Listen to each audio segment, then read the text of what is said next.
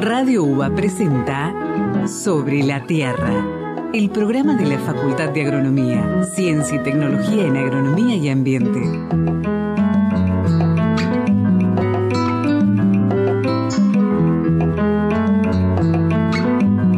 Muy buenas noches, ya está en marcha el Mundial y mientras esperamos el segundo partido de la selección, qué mejor que escuchar sobre la Tierra, el programa de la Facultad de Agronomía. Como todos los jueves desde hace 12 años estamos aquí para contarles los avances científicos y tecnológicos de nuestra facultad en agronomía y en ambiente.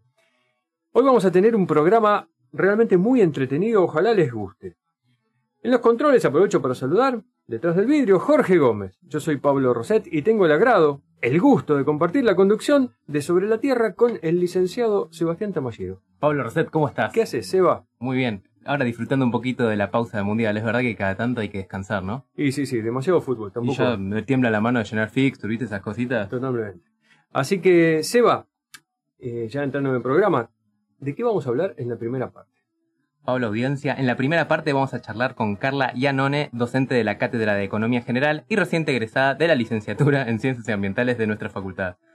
Carla nos va a contar sobre su tesis de grado en la que abordó la cuenca Matanza de Riachuelo y los conflictos e iniciativas de conservación de sus espacios verdes. Ya tuvimos un par de entrevistas vinculadas al tema, siempre están buenísimas. Así sí, sí, gran trabajo, Carla, Y en la segunda parte, Pablo, ¿qué tenemos? Sí, en la segunda parte vamos a tener otra edición de una columna que al menos a mí eh, me encanta, me gusta mucho, es el lado C. En esta columna que básicamente escuchamos historias que están vinculadas al mundo de la ciencia. Por ejemplo, anécdotas, anécdotas que, tuvieron lugar en el trabajo a campo, en el laboratorio, bajo el sol, bajo la lluvia, entre las macetas o manipulando tubos de ensayo. Así que hoy en el lado C vamos a charlar con Martín Aguiar, que es docente de ecología y es director de la licenciatura en ciencias ambientales de nuestra facultad. Martín nos va a contar acerca de sus estudios en especies forrajeras nativas en la Patagonia y cómo la observación crítica de los experimentos y la participación de los estudiantes de grado y de posgrado fue fundamental para profundizar en sus diversas líneas de investigación. Bien, suena muy bien. Aparte, tuvimos eh, lado C en la Patagonia bastantes, pero también tuvimos en el norte, así que recorriendo un poquito, ¿no? Totalmente. Bien, vamos por todo el país. Perfecto. Seguiremos el año que viene. Así que presentado el programa de esto vamos a hablar, los y las invito a escuchar un poco de música y en minutos nomás ya arrancamos con Carla y Anone.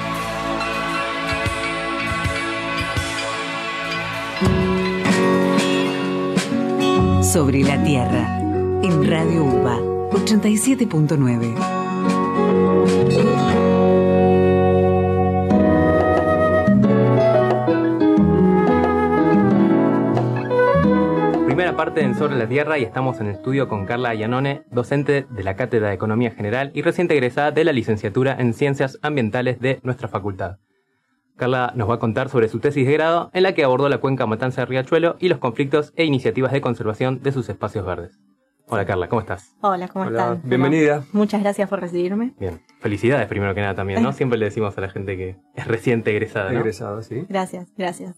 Fue todo un logro. Se festeja todo, ¿no? Sí. Acá estamos agitando los brazos. Bien, como para arrancar, ¿por qué analizaste la cuenca Matanza de Riachuelo? Bueno, eh, la cuenca Matanza Riachuelo se ubica en lo que es el AMBA, el área metropolitana de Buenos Aires. Eh, es un territorio sumamente grande, el que abarca la cuenca, abarca 14 municipios de la provincia de Buenos Aires y 9 de la, de la ciudad, 9 comunas de la ciudad. Eh, y dentro de eso, eh, históricamente se ubicó como un terreno donde eh, distintas actividades humanas fueron a parar, ya sea desde un principio con saladeros y con otras actividades menos industrializadas, y a medida que fue creciendo el país y el desarrollo urbano, bueno, fueron ubicándose industrias más pesadas. Todo eso fue a parar, eh, los residuos de esas actividades, a lo que es el, el río en sí, el río Matanza Riachuelo.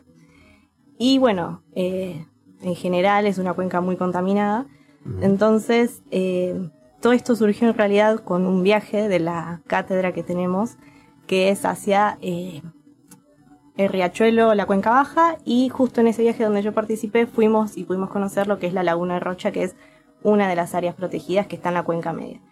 Y ahí pude ver otro ambiente, otro escenario que yo no conocía. Yo me imaginaba una cuenca muy industrializada, muy urbanizada, como les contaba, y vi un ambiente verde lleno de vida y pude entender la importancia de estos espacios y de mantenerlos para poder garantizar que eh, haya un buen, una buena calidad de vida en la población que vive en la cuenca.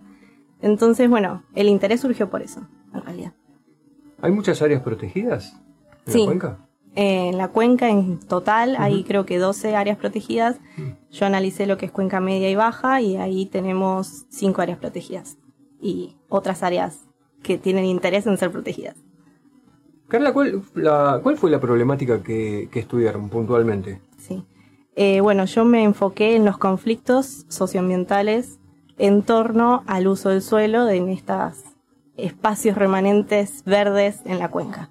Porque como les expliqué y como sabrán los que están escuchando, es una cuenca eh, que se ubica en una zona muy urbanizada del país, un centro económico y político, y constantemente se está expandiendo la zona urbana. Entonces, em, bueno, se generan conflictos en torno a dónde se ubica la población y qué se está perdiendo a medida que avanza la zona urbana.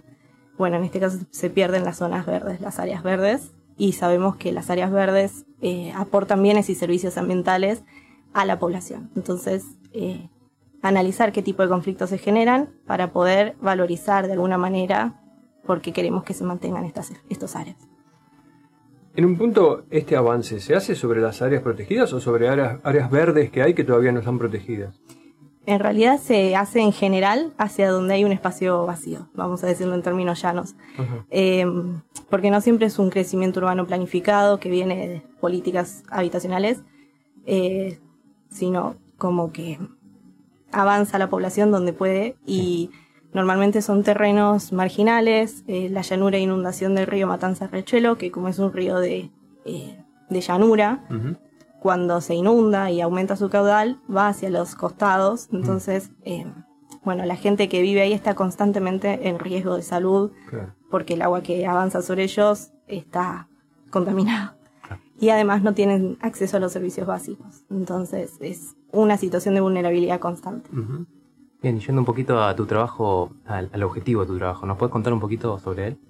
Bueno, yo eh, analicé bueno, los conflictos socioambientales en torno al uso del suelo de, de las áreas verdes que quedan en cuenca media y baja y tuve un enfoque socioecosistémico al analizarlos. Eh, eso quiere decir que reconozco eh, que hay una relación de dependencia entre la sociedad y los ambientes naturales.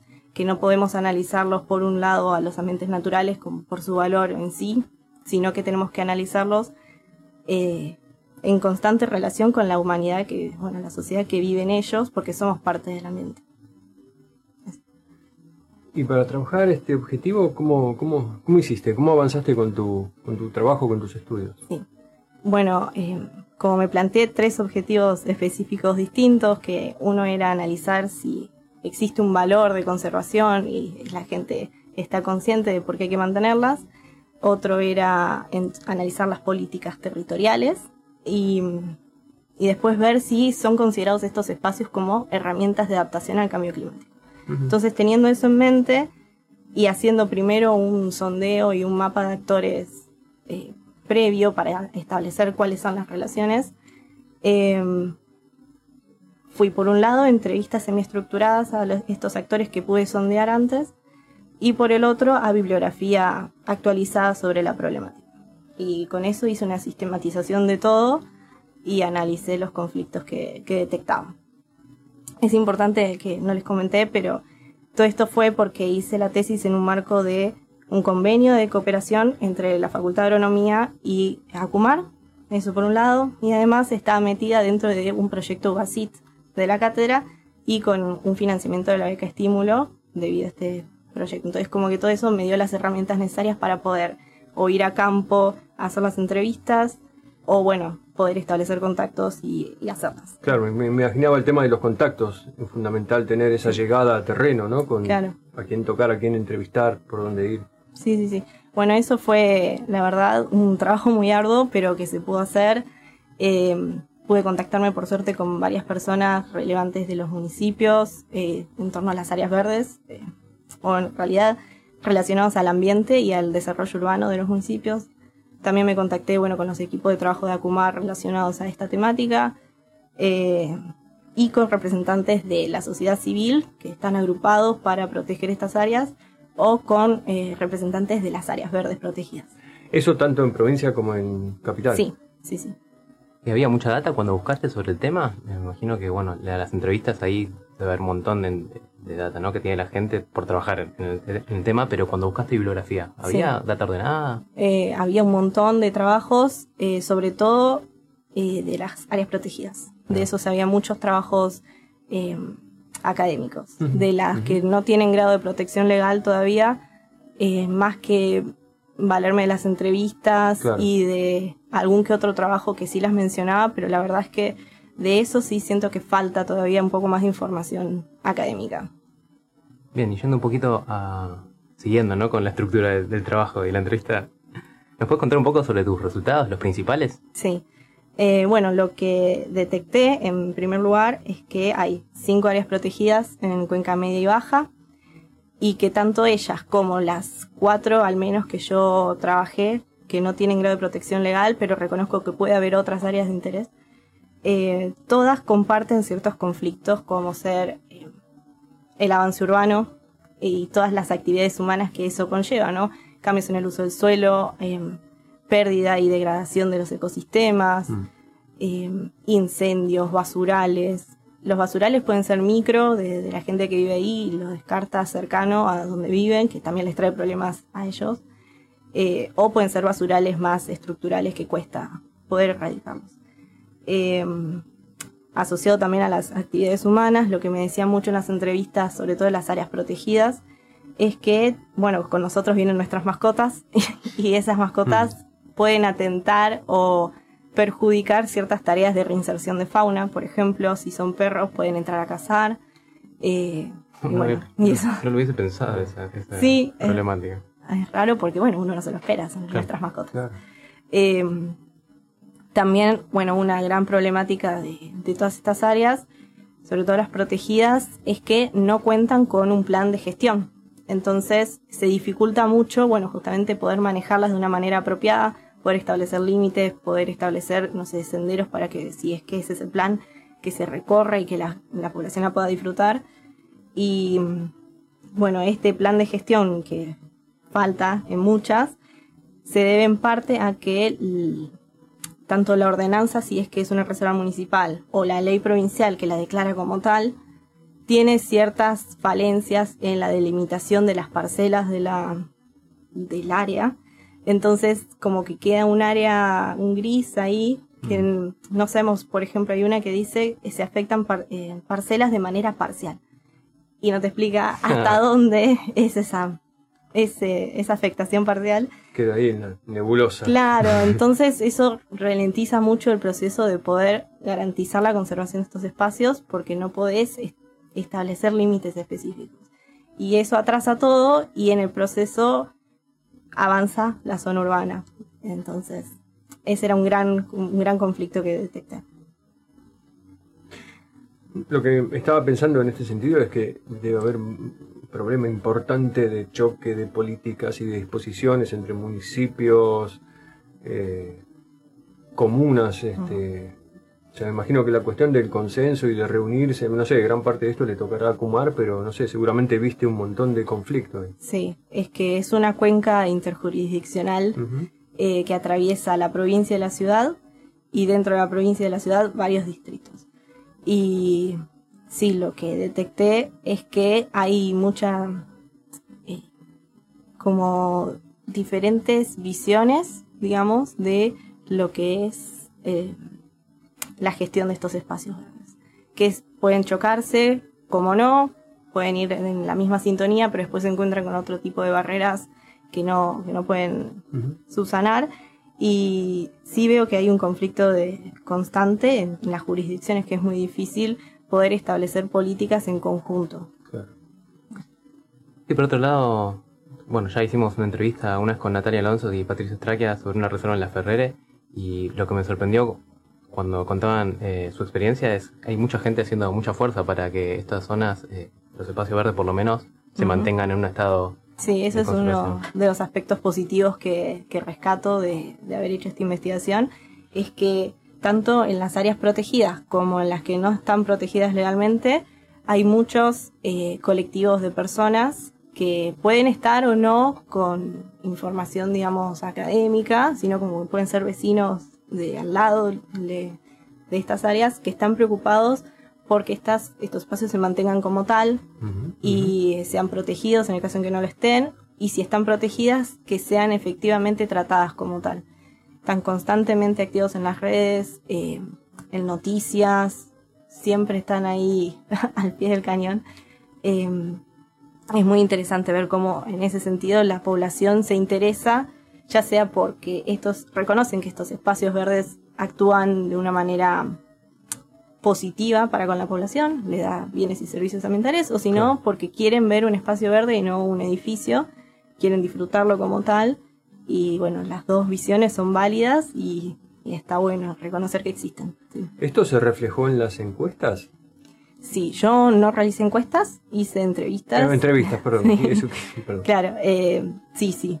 Pude verlo ya sea en entrevistas en territorio, en entrevistas, porque como la hice en la pandemia, eh, gran parte de ellas fueron virtuales. O bueno, como les decía, también me metía a, a las redes sociales de estos lugares, de estas organizaciones de la sociedad civil, y con eso y los comentarios que ahí estaban puestos, como me pude hacerme una idea muy grande de cómo era la visión de estas áreas. Pero también se la eh, entrevistaste a autoridades. Sí, ¿Qué, recepción tuviste? Entrevisté tanto a miembros de las organizaciones civiles como a autoridades municipales y provinciales y en términos generales sí pude notar que había un interés en proteger estos espacios, eh, pero bueno, una de las conclusiones es que, o sea, de esta investigación, es que reconocen que la problemática principal en este territorio es la deficiencia habitacional.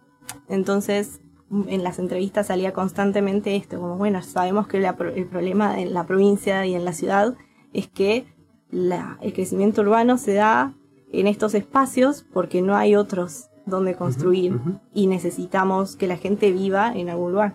Entonces, eh, bueno, ciertos conflictos, en el caso de la Ferrer es uno de ellos, eh, existen políticas para que, bueno, haya viviendas y el tema ahí es que dónde se están dando estas viviendas, ¿no? O sea, estás ubicando a las personas en un lugar donde en estos momentos aparentemente se pueden ubicar porque estamos cursando un periodo de sequía debido a la niña. Em, pero bueno, cuando este periodo de sequía se termine y es un río de llanura, esas zonas van a volver a ser lo que eran, que son zonas de humedal. Y bueno, la gente que ahora se está ubicando en esos lugares corre peligro de, de salud, de vida, no son lugares para ser habitados, la verdad. Entonces, bueno.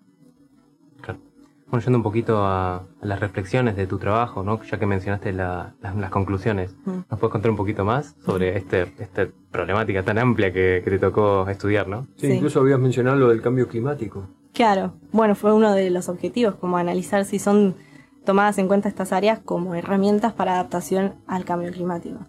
Eh, veo en general que sí hay un interés y un conocimiento del valor de estos espacios, tanto de la población local como de las instituciones eh, gubernamentales.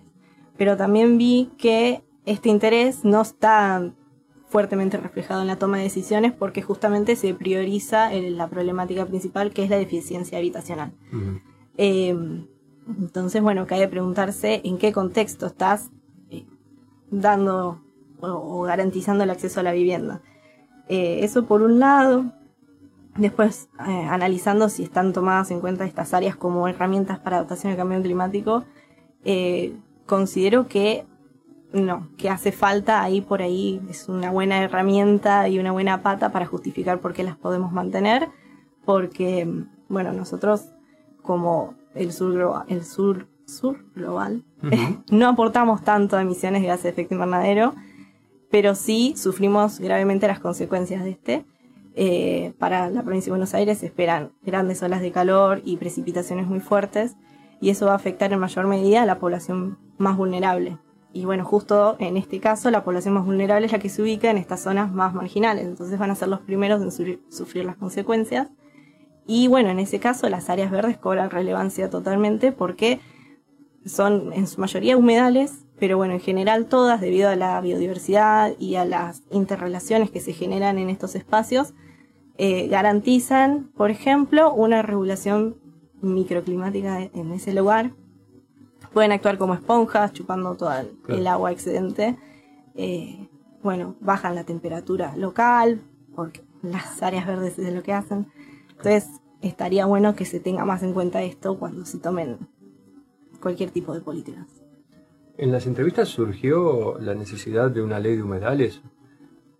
Mm, ¿Se tiene conciencia de que en realidad se está eh, avanzando sobre humedales en la urbanización? No fue, la verdad, muy mencionado. Pero yo supongo que sí, porque son, como les digo, eh, asociaciones que están completamente en tema, eh, debaten sobre la importancia de estos espacios y siempre mencionan la problemática de los humedales y de los humedales en la cuenca. Entonces estoy segura de que están al tanto de, la importancia de una ley de humedales. Ahora se nos está acabando el tiempo de la entrevista, pero antes de irme, como comenzaste diciendo que tu interés de la entrevista eh, surgió de la Laguna Rocha, ¿nos puedes contar un poco para que nos hagamos un paisaje mental, los que no, conocemos? Bueno, es, eh, esto lo digo yo, Carla. Eh, estuve ahí y a mí me sorprendió muchísimo que estos espacios tan verdes, tan llenos de, biodiversidad, estuvieran a pocos minutos de lo que es la ciudad. Yo vivo en la ciudad de Buenos Aires, entonces me sorprendió gratamente y ahí fue cuando nació tipo todo mi interés en analizar estos espacios. Em, imagínense un una laguna, como uno iría a buscarla, no sé, al sur, por ejemplo, eh, pero llena de verde, porque nuestro clima es más húmedo. Entonces, lleno de verde por todos lados, pájaros, otros animales que no conozco, estaba muy bien. Eh, y bueno, tuve la oportunidad de poder conocerlo en persona y, poder decir que no hace falta por ahí buscar un área protegida en los extremos del país, que son hermosas, y, por ahí eso es lo que uno piensa cuando dice, ah, sí, me voy a un parque nacional X. Eh, nosotros acá cerca de la ciudad también tenemos áreas protegidas, también son de gran importancia ecosistémica y son muy lindas para conocer y si conocemos podemos valorizar y que se conserven. Oh, me, dieron ganas de hacer turismo, ir a tomar mate a todos estos lugares que mencionaste, la verdad suena súper. Bueno, muchas gracias por estar acá No, de nuevo. bueno, gracias a ustedes por recibirme. Bueno, te esperamos para próximos estudios o, o lo que quieras venir a contarnos. bueno, gracias. Bien. Vamos a escuchar un tema y volvemos con más sobre la Tierra.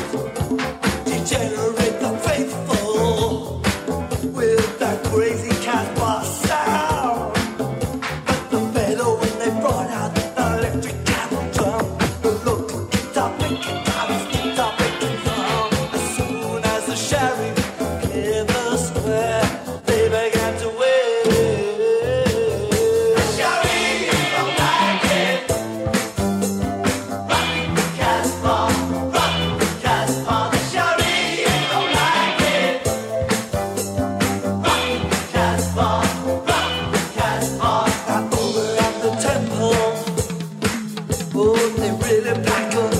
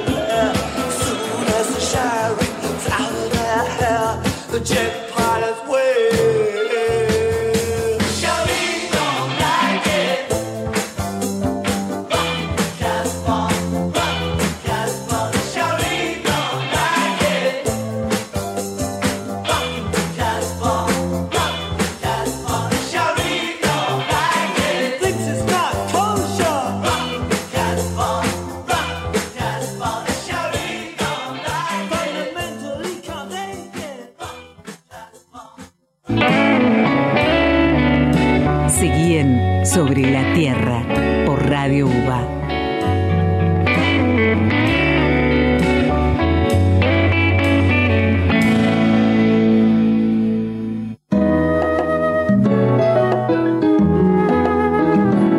Son las 20:34, segunda parte en Sobre la Tierra. Les traemos otra edición de esta columna que tanto nos gusta, el lado C, en la que escuchamos historias vinculadas al mundo de la ciencia, con anécdotas que nos cuentan docentes, investigadoras que sucedieron en el trabajo a campo, en el laboratorio, entre el sol, la lluvia, las macetas o los tubos de ensayo, como decíamos en la presentación del programa.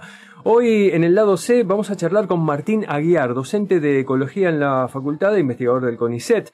Martín nos va a contar acerca de sus estudios en especies forrajeras nativas en la Patagonia, cómo la observación crítica de los experimentos y la participación de estudiantes de grado, de posgrado fue fundamental para profundizar en las líneas de investigación. Así que, buenas noches Martín, acá estamos con Sebastián en Sobre la Tierra. Muchas gracias por estar con nosotros. ¿Cómo les va? ¿Qué dicen? Hola Martín. ¿Todo muy bien? Bien. Bárbaro. Para empezar la entrevista, ¿qué temas estabas investigando en aquel momento eh, que nos contaste fuera de micrófono? Eh, bueno, en aquella época que fue a principios de- del siglo, en el 1000, Ujú. estaba trabajando, como vos decís, en, en conocer un poco más la ecología de dos especies nativas de pastos que son muy muy comidas por los por las ovejas. Este, y bueno, eh, una de las cosas que nos interesaba, eh, o que a mí siempre me interesó, es el tema de la dispersión de las semillas. ¿no? Digamos, uno está, le gusta por ahí los panaderos, por ejemplo, porque uno sopla la flor y salen volando para, distintos lugares.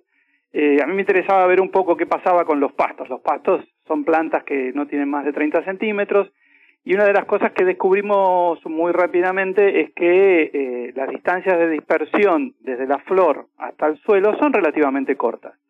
Pero después, una vez que están en el suelo, las semillas eh, se, mueven un montón. Eh, se pueden mover por animales que las comen, que las, llevan y las acumulan en algún lugar.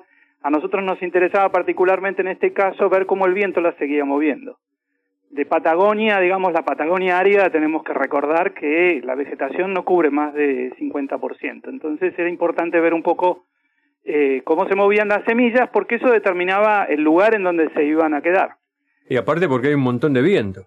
Claro, sí, constantemente. Hay que imaginarse cuando uno trabaja en Patagonia, es como estar en una, en, en una chata, en la parte de atrás de la chata, trabajando este, en cuatro patas, por lo menos nosotros cuando mirábamos las semillas, con una camioneta que está andando a 40 kilómetros por hora, digamos. Hmm. Sí, Sí, la sí. situación. Así que bueno, eh, por esa época apareció, después de clases, de, de terminar el curso de ecología, un, un estudiante, José Luis Rotundo, que me dijo que quería trabajar con nosotros y yo hacía tiempo que andaba preocupado, no preocupado, estaba interesado en tratar de replicar algunos estudios que había visto hacía un montón de tiempo que hacían en Australia, que era tratar de ver de qué manera las eh, respondían las, las semillas a estar de distinta manera, digamos, estar acostadas en el suelo de forma plana, estar semi-enterradas, estar completamente en- enterradas. Eh, José Luis había hecho un montón de experimentos este, en macetitas, digamos, en invernáculo, ahí no hay viento, y probó y encontró un montón de cosas. Pero en algún momento dijo, bueno, vamos a, los dos dijimos, bueno, vamos a probar esto que pasa en el campo. Entonces, en el campo, en un lugar clausurado a las ovejas, es decir, que no podían entrar, eh, lo que hicimos fue mirar a lo largo de, de una línea de 50 metros, no, perdón, de 50 metros, de 5 metros, Sí. mirar dónde estaban las, las semillas. Eh, las semillas podían estar en un suelo sin cobertura, podían estar muy pegaditas a un pasto, podían estar muy pegadas o debajo de un arbusto. Eh, y lo que en algún momento se le ocurrió a José Luis, eh, porque esa ubicación de las semillas condiciona la germinación, fue decir, bueno, ¿dónde están las plantas? Las plántulas que emergen. Y él encontró que, mm, eh, digamos, las únicas plantas que emergían tenían salían de semillas que estaban enterraditas. Enterradas quiere decir un centímetro, cubiertas por el suelo por un centímetro. Eh, y ese fue todo un, un, un hallazgo, un hallazgo importante porque eh, nosotros siempre habíamos prestado atención al tema de si estaba cerca de una planta o estaba lejos de una planta, porque eso condiciona la competencia por luz y por, por agua que van a tener las plántulas y van a- creciendo al lado de una planta adulta. Y lo que él encontró es que las plántulas no, digamos, no, no, el, el único lugar en donde aparece, aparecían en todos los lugares, cerca de las plantas o lejos de las plantas en suelo desnudo, pero únicamente aparecían cuando estaban enterradas. Eh, de nuevo, esto estaba hecho dentro de una clausura. Un verano, y acá viene la parte, digamos, más divertida, porque la verdad que todo esto que les estoy diciendo eran estudios muy planificados durante el año y después ir a hacerlos al verano. Un, un, un verano que tiene que haber sido 2001, 2002, este, hablando y caminando por, por ahí por la estepa, eh, juntando semillas con José Luis y charlando de nuestros resultados, dijimos, pero bueno, si las semillas tienen que estar enterradas para germinar, eh, el ganado puede cumplir un papel muy importante, porque con el pisoteo las ovejas pueden enterrar semillas aumentando la tasa de germinación. Así que bueno, ¿cómo podemos hacer eso? Y entonces empezamos a pensar un poquito y lo primero fue juntar semillas, que las teníamos todas por ahí, porque justo estaban en época de, de fructificación. Lo segundo era tratar de generar algún tratamiento que, que tuviera, nos generara dos lugares. Uno, sin el pisoteo de los animales, un lugar alambrado, y otro, un lugar pisoteado por los animales. Y Claro. justamente había estado un estudiante de doctorado de Estados Unidos trabajando en nuestra área, en un montón de campos, y había hecho un montón de alambraditos de 10 metros cuadrados, se llamaba Peter Adler, se llama Peter Adler, muy amigo de la Argentina, eh, había hecho como 10 de estos cuadrados de 10 metros cuadrados. eh, entonces nosotros nos comunicamos con él por correo electrónico, que en esa época ya teníamos que irnos al pueblo, digamos, para comunicarnos, para que nos mandara la ubicación exacta. Eh, nos mandó la ubicación, todo eso, estamos hablando en 24, 48 horas. Eh, una vez que teníamos las ubicaciones, lo que hicimos fue pensar qué más teníamos que hacer. Y una de las cosas que teníamos que hacer era aquellas semillas que dejáramos en superficie dentro del lugar clausurado, teníamos que, pro- digamos, promover su enterrado Claro. con algo que simulara a la pezuñita, digamos, a la pata de la oveja. Este, y entonces lo que hicimos fue buscar una pequeña sembradora de estas de hortalizas que había ahí, teníamos en el cuartito, Sí. alguien alguna vez había llevado. Y bueno, y organizamos un experimento, ahí nomás. Este, yo siempre rescato eso como un punto en donde nosotros estábamos muy metidos de trabajar dentro de la clausura y muy preocupados con los animales, los efectos negativos que tenían sobre las plantas que estábamos estudiando, porque se las recontracomían. Y de pronto nos dimos cuenta, para alguien que escuche esta historia, dice, obvio, si las semillas tienen que estar enterradas, los animales pueden enterrarlas. Bueno, nosotros no nos dimos cuenta tan fácilmente. Digamos, tuvimos que estar caminando ahí, charlando un montón de cosas, observando un montón de cosas para llegar a, a esta instancia. Los resultados del experimento dieron bárbaros. Eh, las semillas que estaban, que habíamos dispersado así al voleo, Ujú, tirándolas en superficie en el lugar pastoreado, emergieron un montón, es decir, germinaron y emergieron. Las que estaban en clausura no, no pasó nada, las que estaban dentro del alambradito, y aquellas que estaban dentro del alambradito y que le habíamos pasado este pequeño rodillito de una sembradora de huerta, esas también habían germinado. Es decir, que de esa manera validábamos esta idea de la importancia de, eh, de eso, del enterrado y, y la importancia que tenía el pastoreo. Bueno, después de eso seguimos trabajando y, y tenemos un trabajo hecho con, con Marcela Román, eh, ex profesora de, la cátedra de eh, Economía Agraria de la facultad, que, en la cual estudiamos un poco eso y, proponemos un, manejo, digamos, agronómico de los animales, excluirlos para que no se coman en las plantas que van a producir semillas y una vez que han producido las semillas, en el momento en que empiezan a dispersarse, traer a los animales, hacerlos pastorear durante un mes para que entierren todas las semillas y después volverlos a retirar. Esa sería, digamos, la práctica o el manejo para mejorar la, la, la vida de estas especies que nos interesaban. Claro, mira vos el, el valor de la observación a campo.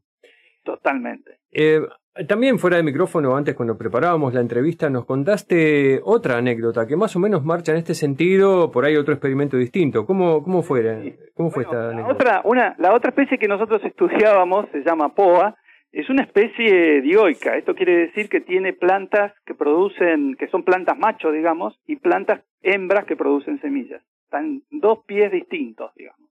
Así que cuando uno mira plantas de POA, solamente en un momento del año, que es eh, en el momento en donde están fructificando, diciembre, enero, podés distinguir a las plantas hembras de las plantas machos, porque las, las hembras tienen, cargan semillas, las otras no. Eh, y bueno, entonces estábamos estudiando y yo en ese momento estaba trabajando conmigo Pamela Graf, una profesora de, de la facultad ya ahora, haciendo su doctorado, y ella me insistía con que teníamos que trabajar con las dos especies. Eh, y, mm, con, perdón, con las dos especies, con los dos, con las plantas macho y con las plantas hembras.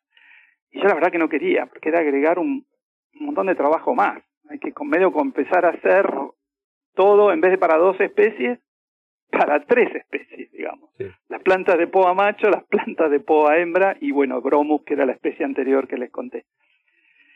Bueno, la, la historia corta es que trajimos plantas acá a la facultad, desde allá, eh, plantas hembras y plantas macho, como 100 plantas, para cultivarlas durante un tiempo acá y después hacer mediciones, a ver si había alguna clase de diferenciación en los tamaños. Digamos, hay toda una hipótesis de que las plantas eh, hembras, por tener que mantener flores y generar semillas durante un mes más que las plantas macho, tienen que dedicar un montón de, recursos, de fotosintatos, de, nutrientes y de agua a mantener esas estructuras este, florales y, después este, espigas.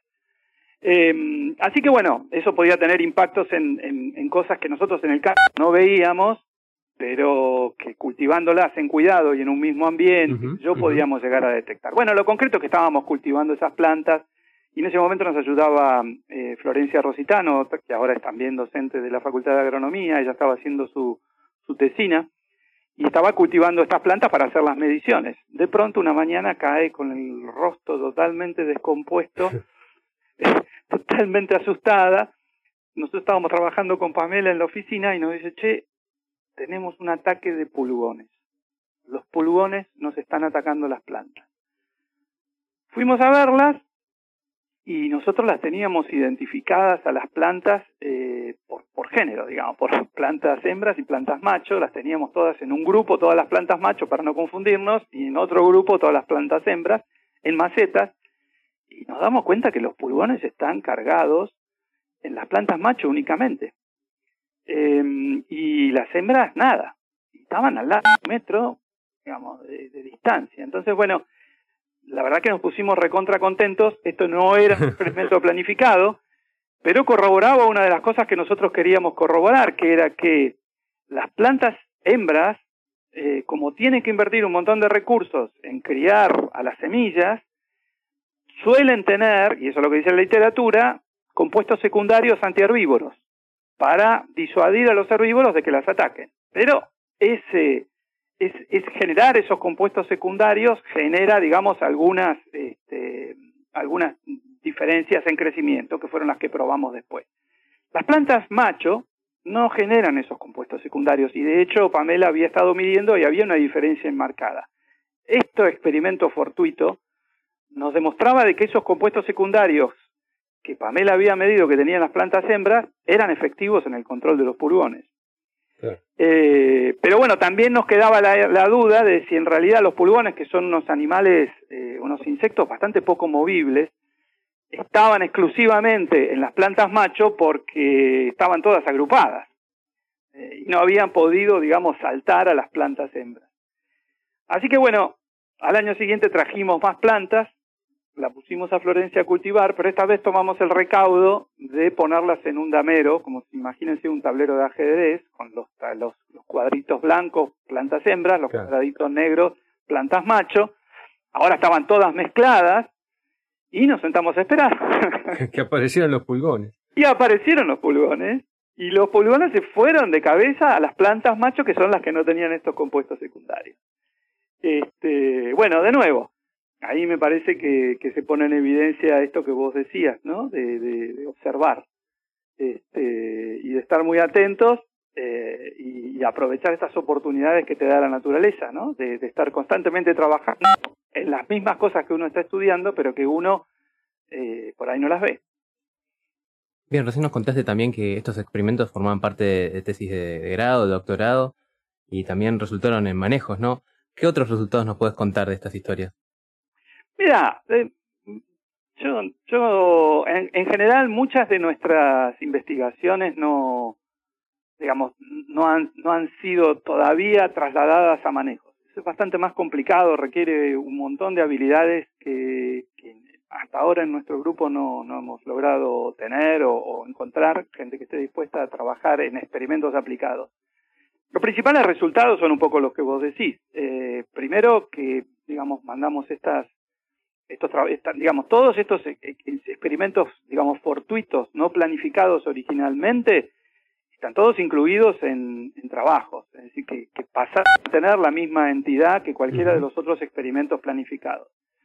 La segunda cosa que me parece destacable es que en, en las dos situaciones este, hay un estudiante de grado eh, trabajando con nosotros este, y proponiendo ideas y, digamos, este, poniendo mucha presión y mucho empeño en, en explorar cosas que son las que a ellos les interesan. De nuevo, eh, en parte, yo no sé si esto de, de, de, de hacer el experimento para ver el efecto de las ovejas se me hubiera ocurrido a mí solo. Claramente Sí. ahí estábamos Sí. trabajando con José Luis, rotundo, digamos, los dos trabajando y pensando y charlando.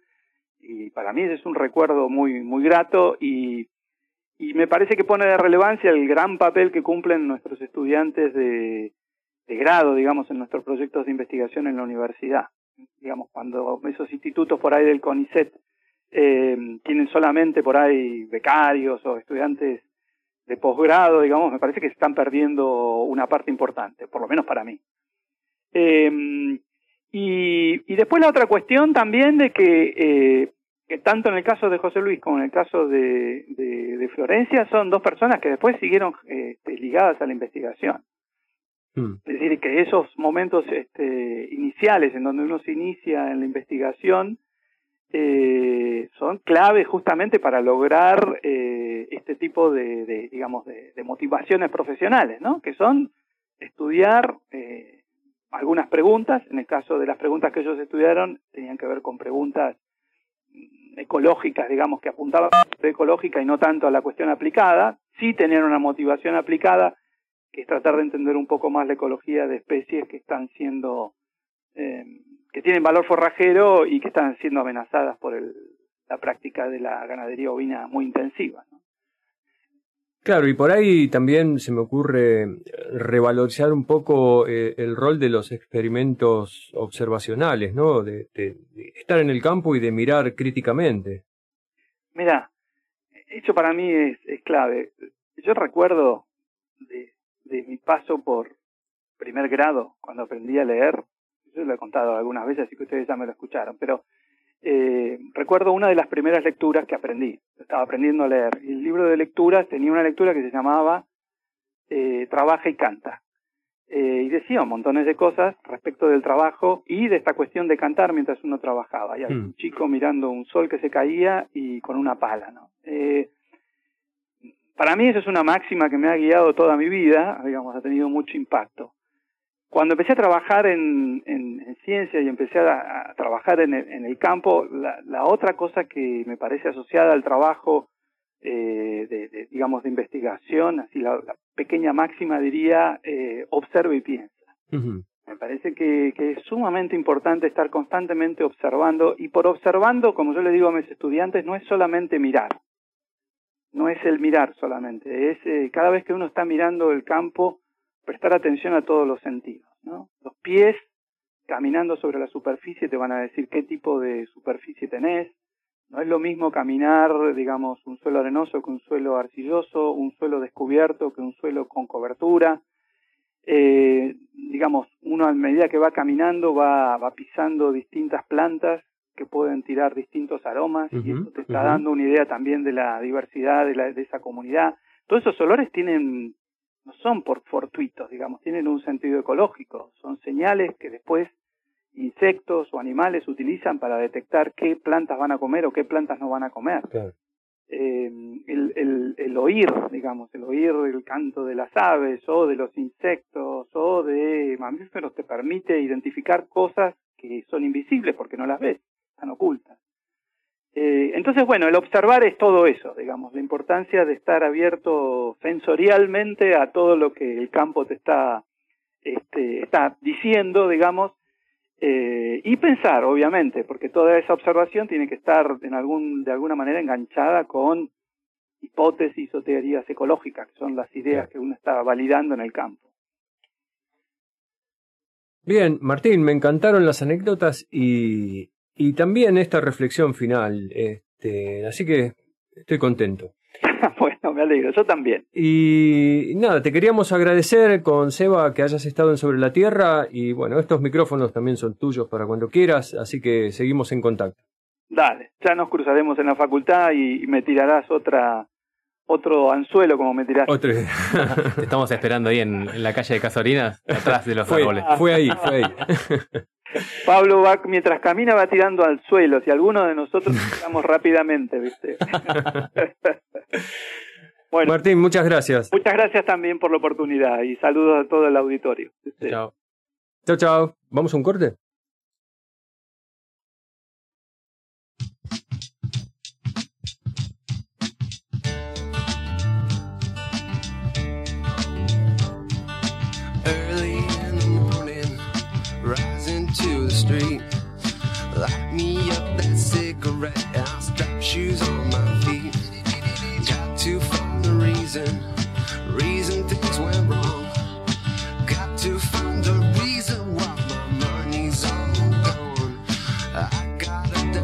Dalmatian, I could still get high.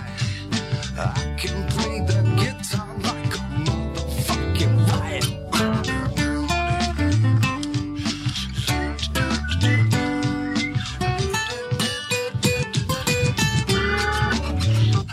Well, life is so love the one you got, cause you might get run over or you might get shot.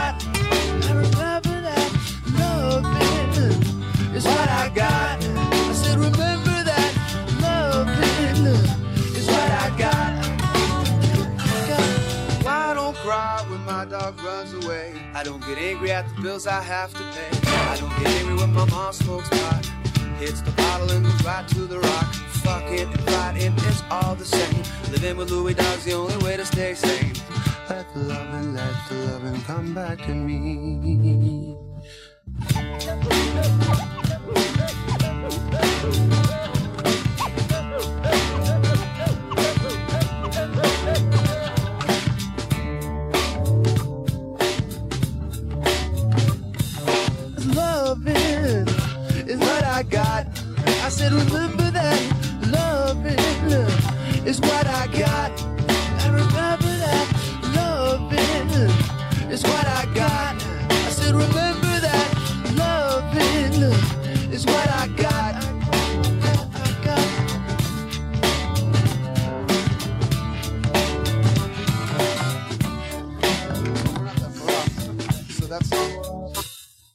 Sobre la Tierra, en Radio UBA 87.9.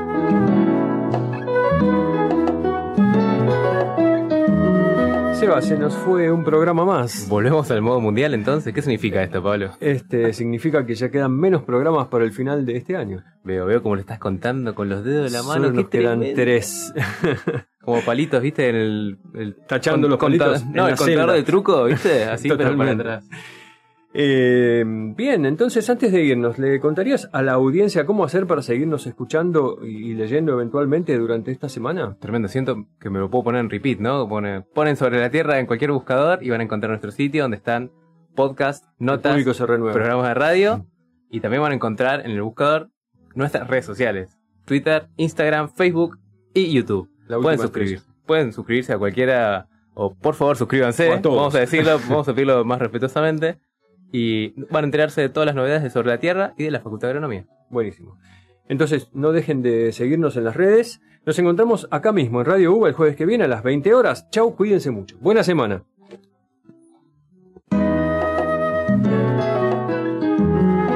Sobre la Tierra es una producción de la Facultad de Agronomía de la UBA, realizada por Janina Nemirovsky, Sebastián Tamashiro y Pablo Roset.